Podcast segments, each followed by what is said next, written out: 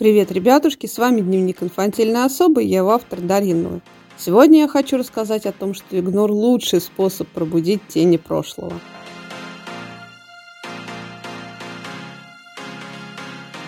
За свою жизнь мне пришлось познакомиться с немалым количеством токсичных мужчин.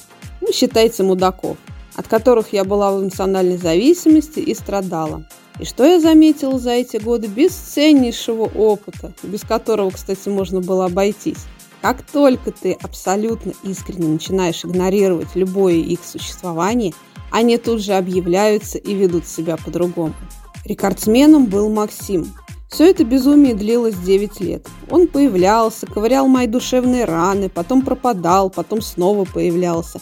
Каждый раз, когда я забывала его, начинала жить своей жизнью и ставила на нем крест, он приходил, давал чуточку того, что мне нужно было до этого, убеждался, что я клюнула и пропадал. Последние годы все это переживалось особенно тяжело, а он в своих играх был особенно жесток. Как-то вечером я очень ждала его, проревела полночи, поняла, что так продолжаться не может, и поставила крест на всем этом, где-то к пяти утра. А в половину шестого он позвонил. Закон подлости ли это, вселенское чудо, или эти гады просто чувствуешь, когда ты остываешь? Не знаю. И тут дело не в том, что они видят, что вы их игнорите. Эти ужасные люди могут годами не появляться в вашей жизни, не иметь возможности узнать что-то о вас, но как только вы пришли в себя, отпустили и любовь к ним, какая бы она ни была, и ненависть, и прочие негативные чувства, и зажили свободно, ждите, скоро ваше счастье появится. Мой последний токсичный мужчина однажды решил взять паузу. Вообще без понятия, чем это было продиктовано, скорее всего, ему просто надоело. Я переживала хотя бы потому, что разрыв произошел ни с того ни с сего, без каких-либо объяснений. Месяц, второй без него. В конце концов, я плюнула и освободилась от этого гнета неопределенности. И что? Думаете, я долго наслаждалась свободой? Мне кажется, и недели не прошло, как он заявил, что соскучился. Конечно же, приняла обратно, на помойке же себя нашла. Он же там страдает, ой, как жалко. И он же изменился. Да нифига он не изменился. Он прекрасно знает, что вам нужно было, и что он вам это не давал. И чтобы продолжать держать вас около себя, он дает совсем грамулечку, а вы ведетесь. Только с каждым новым возвращением будет все хуже и хуже.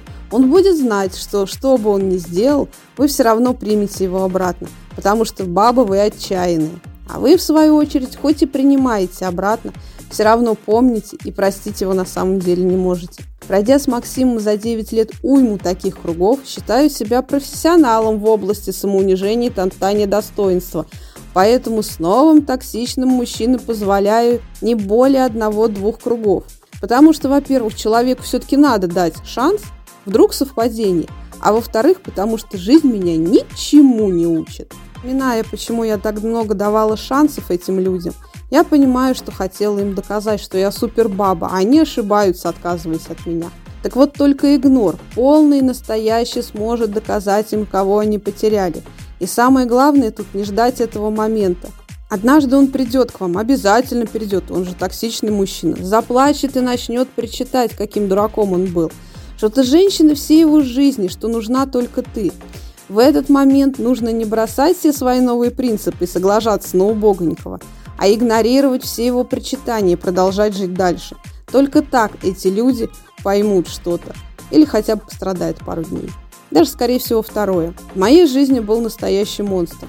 Он начал со мной отношения, но очень быстро понял, что не мое, но вместо того, чтобы прекратить все это, он продолжал мурыжить мне голову два месяца. После того, как я оборвала отношения, потому что он никак не телился, он появился снова с посылом. Я такой одинокий, так хочется рядом кого-то иметь, даже Новый год не с кем встретить. Но разве можно не повестись на такую пургу? Так вот этот монстр продинамил меня на Новый год. Сначала не подходя к телефону, а потом в час ночи сказав, слушай, я тут так хорошо с соседями сижу, давай потом встретимся. А я готовилась. Закуски с собой взяла, красивое платье, подарок. Ни до, ни после меня никто так не унижал. А этот человек так и не понял, что сделал. Месяцев через 10 он снова попытался со мной начать отношения. Торчал у меня в кабинете по 2-3 часа. Пришлось объяснять грубо, что не надо сюда ходить. А еще через 4 года Он с какого-то перепугу объявился снова с тупым вопросом, не уволился ли я с работы и заявляет, давай начнем все сначала. Помнишь, вот прям с того места, где мы с тобой познакомились? Ой, блин, так мило, романтично-то, да. Подумала бы я, если бы меня так сильно не поистоскали твои предшественники, дорогой. Нет, нет и нет. Никаких сначала, никаких давай, все, вон, пошел отсюда, псина плешивая. Вот так вот надо, полный игнор, а не тысяча, сто, пятьсот и шанс, а вдруг что получится. Проблема в том, что несмотря на свой возраст и опыт общения с токсичными мужчинами, я все равно прокалываюсь, все равно даю шансы, надеюсь на лучшее. Да даже то, что я завожу с ними отношения, уже о многом говорит. Но положительная динамика есть, и, возможно, я наконец научусь игнорировать их напрямую, сразу после знакомства. Расскажу. А с вами был Дневник инфантильной особы, я его автор Дарья Ной. Подписывайтесь на мои каналы на Google Подкаст, Казбокс и Яндекс Музыки или на группу Дневник инфантильной особы ВКонтакте. Не забывайте про лайки, где их можно поставить. И помните, все не так просто, как кажется.